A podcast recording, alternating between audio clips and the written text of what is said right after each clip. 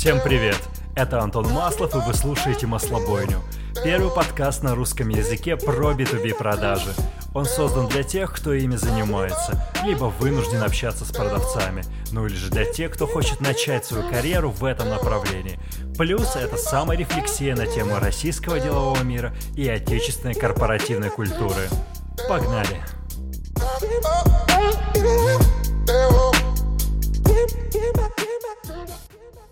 Привет и доброе утро. Сегодня я хочу поставить тебе интереснейшее интервью с Егором Гуревым, основателем и генеральным директором сервиса PlayKey.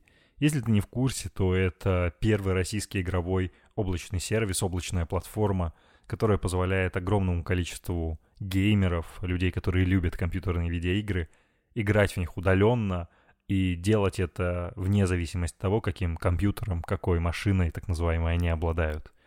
У меня получилось очень интересное интервью, и на самом деле оно должно было выйти раньше, но я признаюсь, у меня не доходили руки сделать его именно таким, каким я хочу его сделать, и показать Егора таким, каким я хочу, чтобы вы его увидели, а именно высококлассным специалистом, который не переживает о каких-то высоких материях, а просто берет и делает. Все, я больше не буду затягивать. Наслаждайся. Новый выпуск Маслобойни. В гостях у меня Егор Гурьев из PlayKey. Погнали.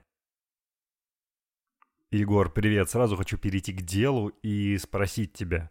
Ты основатель крупнейшего облачного игрового сервиса платформы в России СНГ. У тебя есть собственный entertainment бизнес Enanza Group, который занимается дистрибьюцией контента и лицензированием, если я правильно понимаю.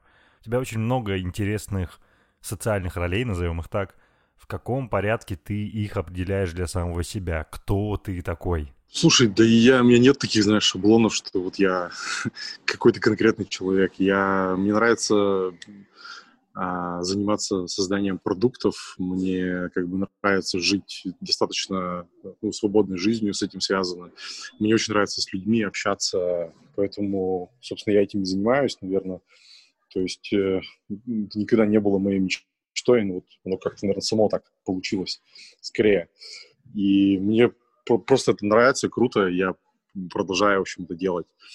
Вот. Но на самом деле количество бизнесов-то их тут не очень много у нас. То есть мы, основной проект наш — это плейки, ну, да. Ну, плюс э, мы еще занимаемся тем, что продаем игровой контент. Вот. Но остальное там на уровне пока стартапов, на уровне компаний, которые только-только зарождаются, и, наверное, рано или поздно нужно какой-то выбор будет делать и от чего-то отказываться и куда-то в одно место, в общем, Нет, всю свою энергию направлять. Угу. Да, в целом я понимаю, что это должно произойти рано или поздно. Ну, наверное, когда-нибудь такой день определенно придет. Я хотел бы сделать шаг назад и спросить следующее. А ты помнишь тот день, когда ты решил, что ты станешь предпринимателем? Что ты испытывал тогда? Какие эмоции? Слушай, ну конкретно день, день я не помню. При этом я работал в достаточно крупной компании R-Telecom. Вот. И у меня просто появилось... То, точнее так, тот департамент, которым я занимался, его начали закрывать. И у меня появилась идея вывести все на аутсорсинг, ну, дальше там делить доход с оператором. Вообще мы занимались вначале обслуживанием компьютерной техники у пользователей Doom.ru. Скажем так, это не то, чтобы был какой-то праздник в моей жизни. Я продолжал в компании работать, продолжал там зарплату получать. Начал просто параллельно пытаться построить отдельный бизнес. Ну, конечно, подъем настроения какой-то был. То есть это было уже там 15 лет назад. Сложно сейчас что-то сказать про это. Вот. А, но вот оно как-то как-то, ну, вот так само, что ли, получилось. Ну, ты говоришь про подъем настроения, значит, все-таки какие-то положительные эмоции ты испытывал. Это можно превратить в какую-то историю, рассказать много классных вещей, знаешь, как э, бизнес молодости на сцену выходит. Но я в реальности я ничего не помню. Ну, тем более, там, начало как бы бизнеса, это не, это боль там и страдания, как бы, а не то, что ты такой как бы крутой чувак там ходишь и радуешься, что теперь ты предприниматель. Нет, это все, все оно как бы намного проще. Смотри, если я правильно тебя понимаю, то на момент запуска PlayKey, облачной платформы, у тебя уже был хороший стабильный бизнес с понятным ростом, с понятной подушкой из кэша, которая у тебя была за спиной, в принципе, ты мог чувствовать себя вполне комфортно. И, соответственно, когда я читал путь развития PlayKey, я удивился, что вы пошли в акселератор Free. То есть почему вы приняли это решение? Ведь обычно же в акселератор идут какие-то молодые компании, в том смысле, что у них нет еще предсказуемой выручки, им нужно докрутить продукт, например, Что мотивировало вас туда отправиться? Не, мы пошли в акселератор, потому что там были очень нужные нам люди. В частности, там был Илья Красинский. Это, я считаю, один из лучших продукт-менеджеров, ну, каких мы можем найти там в радиусе Москвы плюс-минус там пару тысяч километров. И мы пошли в акселератор с очень конкретным запросом, что нам нужно было бы улучшить метрики по нашему продукту, конверсию улучшить, там, средний чек поднять, то есть сделать так, чтобы наша юнит-экономика была положительная. То есть мы шли с конкретным запросом, мы шли к конкретному человеку, и оно, в общем-то, себя оправдало. То есть это, mm, не, okay. это не про то, что мы просто как бы пришли там набраться опыта. Нет, мы четко понимали, зачем мы туда идем, вот. Ну, и оно, оно как бы получилось. Слушай, ты когда-нибудь испытывал следующее противоречие, вот находясь в акселераторе, почему тебя учат люди, которые фактически ни дня сами не делали бизнес, и все их знания это, по сути, лишь начитанные книги. То есть мы сейчас не берем в расчет насмотренность, безусловно, это важный фактор и, возможно, решающий, но в любом случае это же теоретики, которые ни дня на поле боя в большинстве случаев, к сожалению, не провели и не проводили. Когда мы были в акселераторе, нет, я такого не испытывал. Я, в общем-то, доверял людям, с которыми мы там работаем. И, скажем так, вот этого кризиса авторитета там не возникало. Потому что мы работали с очень, ну, с очень умными ребятами, которые сами занимались... Не то, тут это вопрос не то, что ты бизнесом занимаешься, это вопрос того, что эти люди разбирались в юнит-экономике, они разбирались как бы, в маркетинге, и они наши запросы-то все ну, выполняли как бы полностью. Вот, поэтому тут никаких таких проблем как бы не было. Ломаешь ты немножко мою структуру вопросов. Я все-таки думал, что ты скажешь, что да, был некоторый кризис доверия. Но это все шутки. На самом деле я очень рад, что Фри держит марку, или как минимум держал марку, и у вас все было неплохо. Знаешь, что мне интересно? Какие факторы необходимо взвесить, плюсы и минусы принять во внимание, прежде чем идти к институциональному инвестору, как Фри или, например, Сколково? Что ты думаешь? Сколково это вообще не, не про инвестиции. То есть это, это как бы льготы получения статуса. Не, но тем не менее у них есть фонд. У них сейчас есть фонд, который инвестирует. Ну, есть фонд, да, но они там вместе с РВК это все делают. То есть это, скажем так, это не супер профессиональный инвестор. Да и вообще в России на самом деле проблема с инвестициями, да и с, выход, и с выходами из проектов. То есть я бы тут рекомендовал идти в первую очередь заграничные какие-то фонды, и, ну, если делаешь, конечно, бизнес международный, потому что в России очень мало фондов, в принципе, мало фондов, и они очень плохо вкладываются, потому что они знают, что нет рынка покупателей. То есть у нас там покупатели — это Яндекс, Mail.ru, там Сбербанк и, ну, и, в общем-то, плюс-минус как бы все. И тяжело да. продать компанию за дорого, потому что все друг друга покупатели знают, и конкуренции как таковой нет. Поэтому и деньги плохо дают на стартапы, которые только на российском рынке работают. Ну, все, что ты говоришь, вполне разумно, и как мы видим, судя по вашим раундам, у тебя есть иностранный инвестор, а немецкий датафонд, который также вошел в раунд вместе с Free, тем не менее. То есть у вас все равно были российские национальные инвесторы. Почему вы собственно, с ними раунд-то заключили? Это какая-то безысходность или что? Мы брали деньги у тех, кто предложил лучшие условия.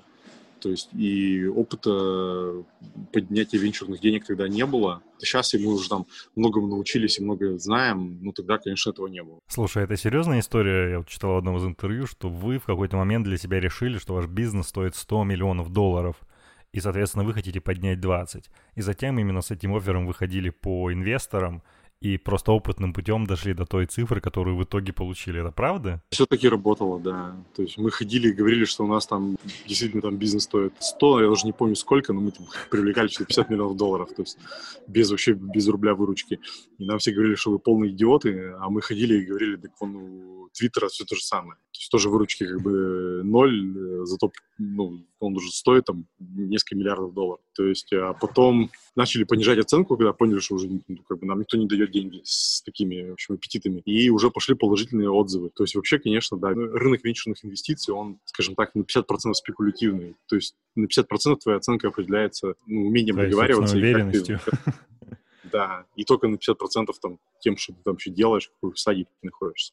Не, подожди, а с точки зрения юнит-экономики, трекшена, каких-то ну, бумаг, которые показывают объективные показатели, их что, никто не смотрел среди инвесторов? Это все, конечно, смотрели, просто, просто как бы тебя могут оценить в 5 миллионов долларов, а могут в 10. И разница, она не в твоей юнит-экономике, а в твоих, как бы, скажем так, эмпатических навыках, как ты общаешься и разговариваешь. То есть это, эта история не про то, чтобы оценку в ноль поднять там до 100 миллионов долларов. Нет, это про то, что вот 10 из 10 сделать 20, там из 5 сделать 10, из одного 2 миллиона сделать, ну и так далее. То есть это вот как-то так. Это мультипликатор, но как бы он, конечно, там не до безумных высот. Скажи, пожалуйста, а в целом, как ты мог бы оценить разницу между российским инвестиционным рынком и условно-западноевропейским континентальной Европой?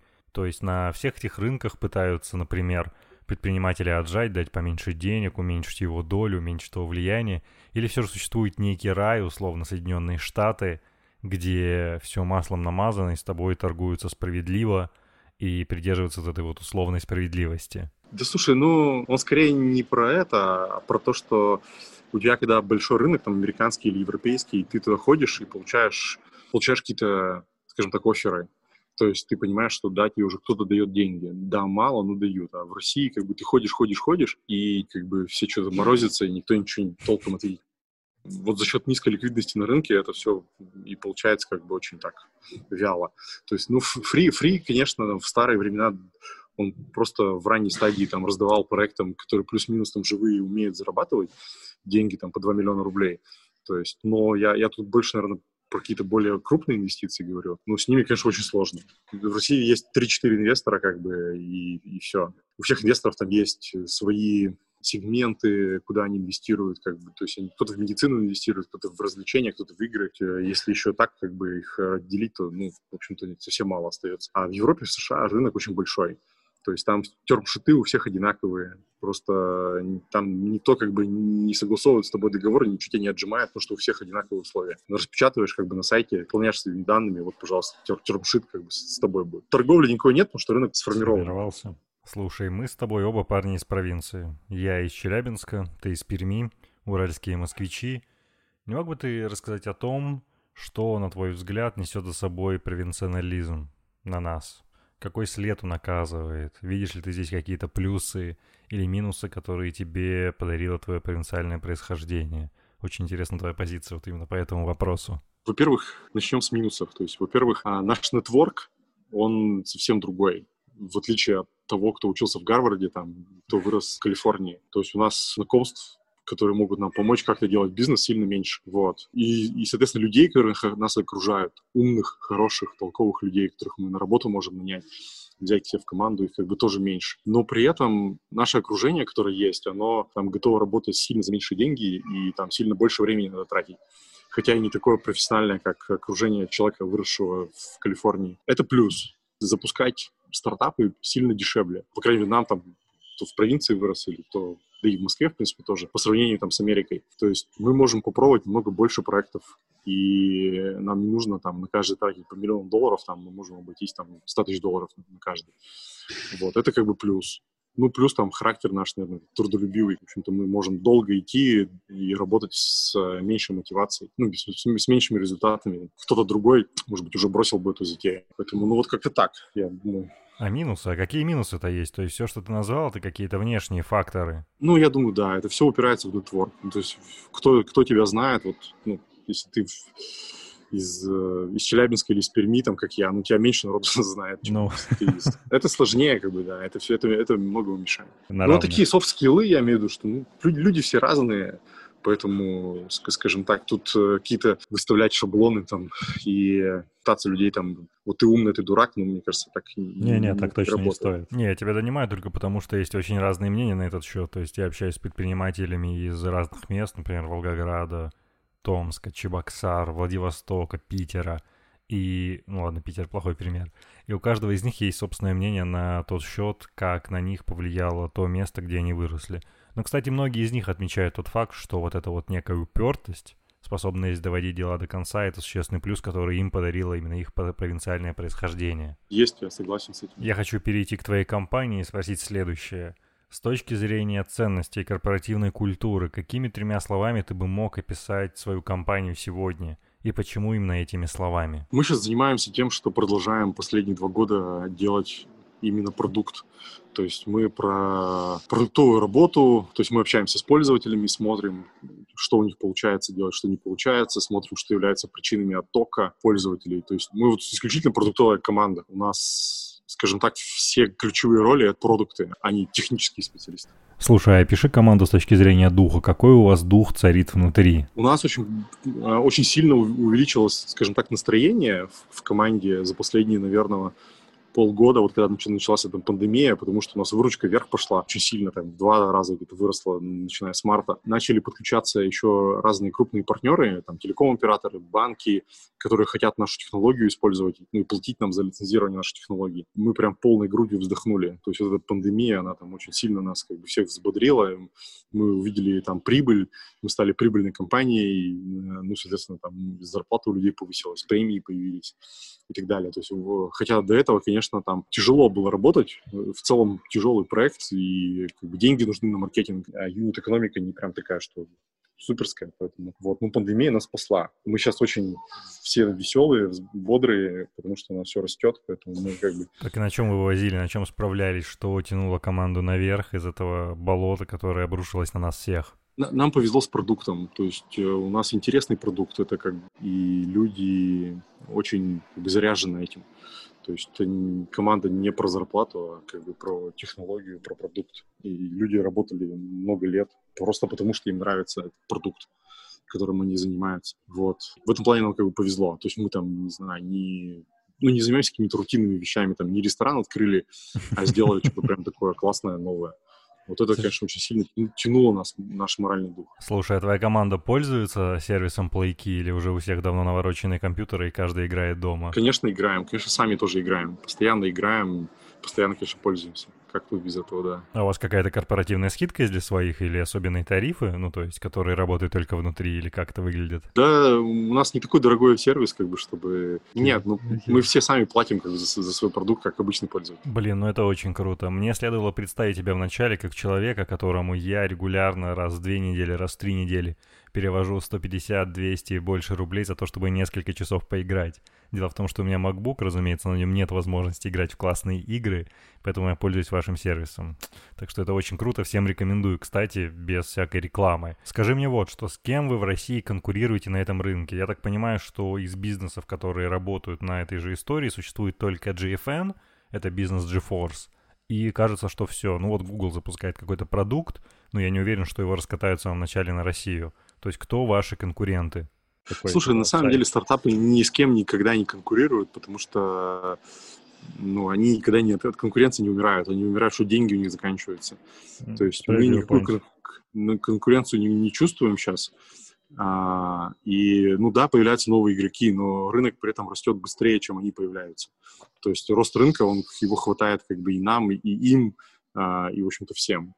Поэтому, ну, ну да, есть, есть как бы есть GFN, это э, NVIDIA, э, их официальный сервис.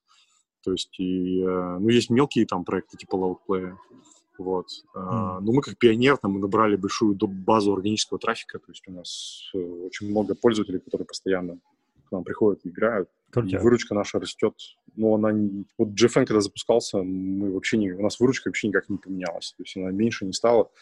И даже когда Google делает какие-то анонсы, Хоть про стадию, или как они это назвали? Про стадию, да. да. У нас выручка растет. Он не анонс сделал какой-нибудь, у нас сразу выручка растет.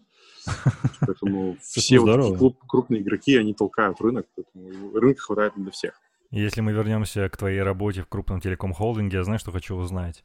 Что ты оттуда взял или что оттуда тянулось за тобой багажом определенных ценностей или подходов к работе, которые у тебя появились или остались в твоей новой компании?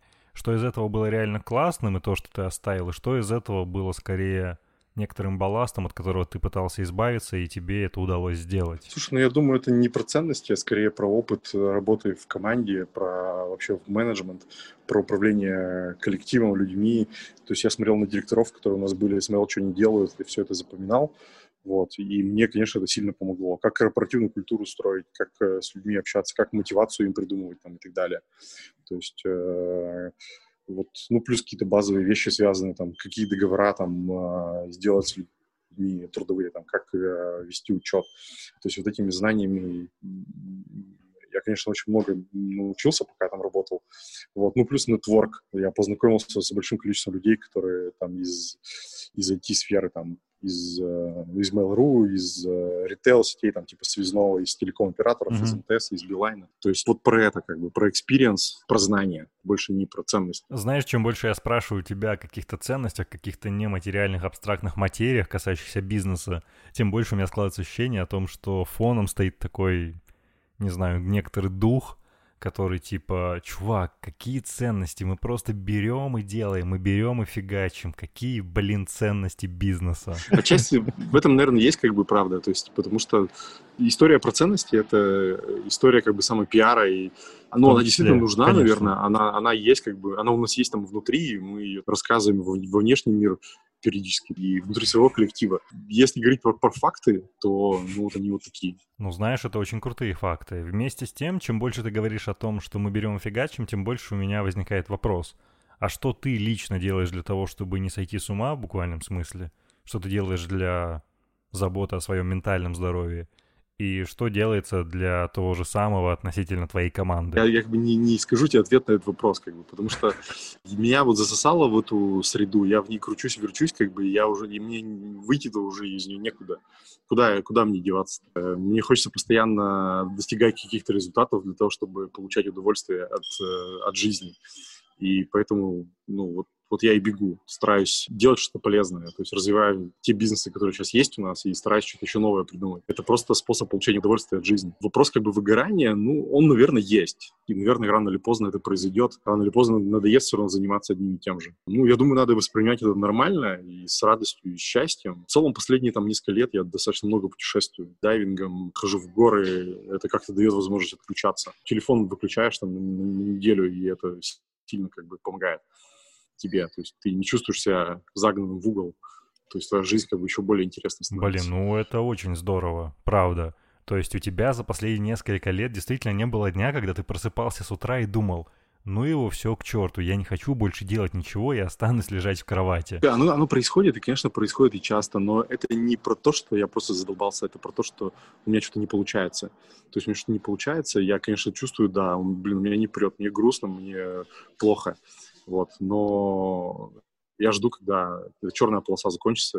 Ну, если ты делаешь как бы правильные вещи, они ну, не могут... или поздно они приводят к результату. Не, не, да. Конечно, да. То есть не могут не получаться. Если ты общаешься с пользователями, ищешь ценность как бы и пытаешься сделать бизнес, то ну, ты его сделаешь.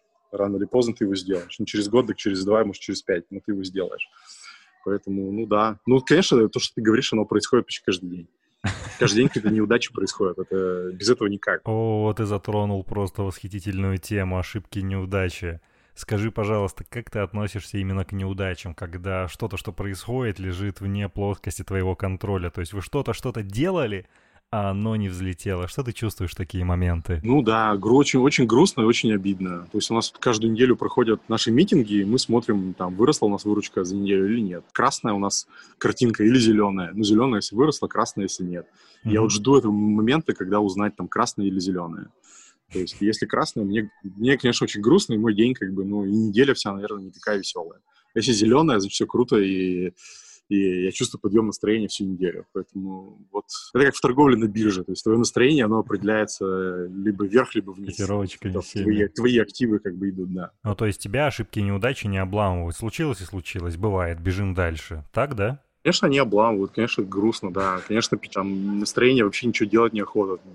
Да, ну так происходит, да, но вот. Но если ты в правильном направлении как бы работаешь, оно... Я объясню, почему я так акцентирую на этом внимание. Дело в том, что когда читаешь интервью предпринимателей, бизнесменов, все они говорят о том, что я с самого детства знал, кем я хочу быть, и у меня все было круто, мы это сделали. Ты думаешь, ну черт возьми, это же совершенно не так. Ты каждый день напарываешься на сотни неудач. Ты очень часто можешь вставать на грабли собственных ошибок, биться головой об какие-то вообще невиданные вещи и набивать себе шишки. И вот это пластиковое лидерство, оно совершенно не прикольное. Ну, блин, я же прав, да? Поддержи да, меня. Я согласен. Это... Если хочешь в спорте научиться чему-то, э, то ты будешь постоянно страдать. То есть тебе будет постоянно, если ты бегаешь там, то тебе, конечно, будет тяжело, и тяжело будет каждый день, но раз в неделю у тебя будет какое-то достижение. Также здесь. Постоянно какие-то сложности возникают. Чем больше бизнес, тем больше проблем. Там, то налоговая проверка, то, в общем, падение продаж, то конкуренция, там, то еще что-нибудь. Поэтому mm-hmm. вот то маркетинговая компания какая-нибудь не сработала. Ну, это нормально. Я как бы просто это принял, и все. И, живу с этим. Я редко говорю это прямо в эфире, но ты мне очень импонируешь этим подходом. Типа, ну, было и было. Живу с этим, иду дальше. Это очень круто, Егор, это очень круто. Тут нет, нету просто других выходов. Если бы можно было бы что-то поменять, то ну, я бы с радостью. Ну да, если бы что-то можно было изменить, поменять. Скажи вот, что у тебя за последние пару лет была встреча с каким-нибудь человеком, который серьезно на тебя повлиял или повлиял, да изменил или изменило твое мировоззрение очень и очень сильно? Из последнего, ну, я, я точно могу припомнить, когда мы были в акселераторе и когда мы работали с Ильей Красинским, я просто удивлялся, насколько человек разбирается в построении продуктов. И любая там его гипотеза приводила к тому, что мы росли по каким-то метрикам, либо по конверсии, либо по чеку.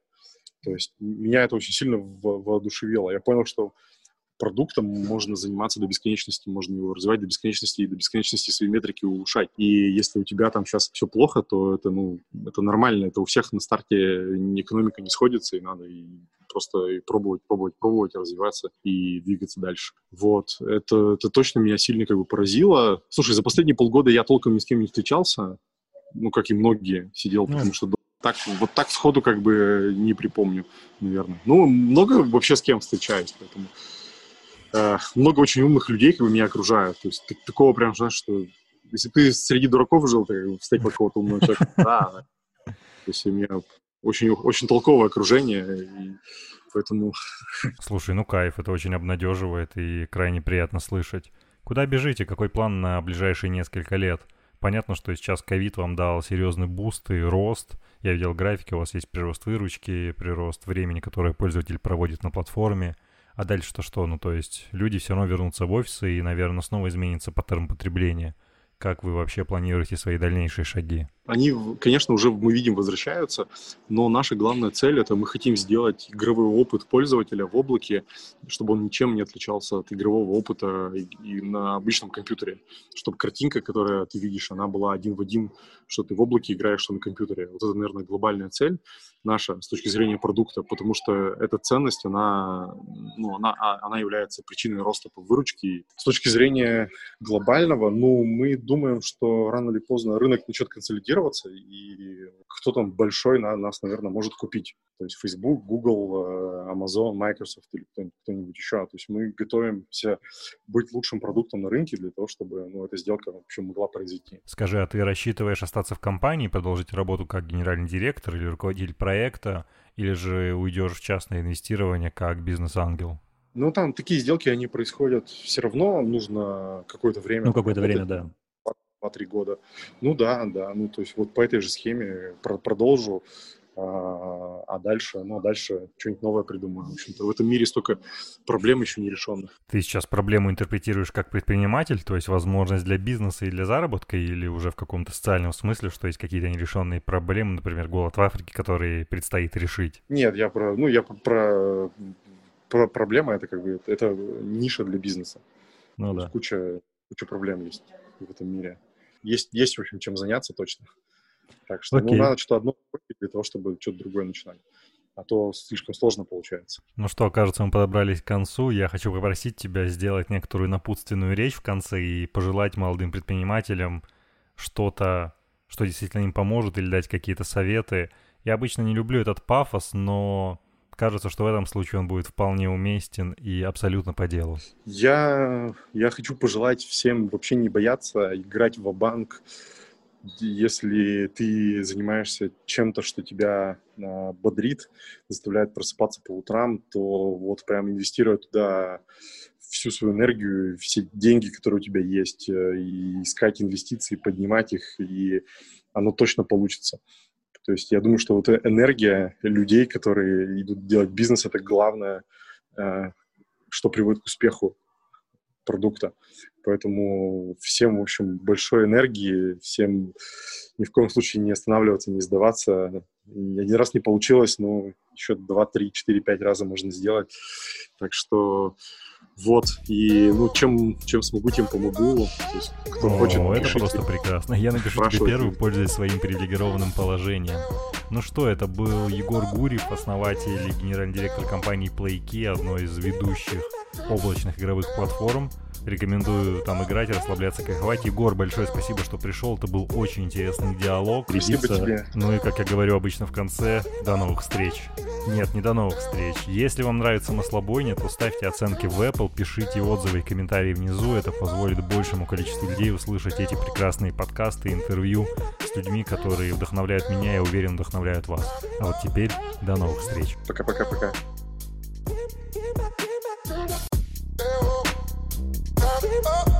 Give my, give my, give my, give my, Get my, get my,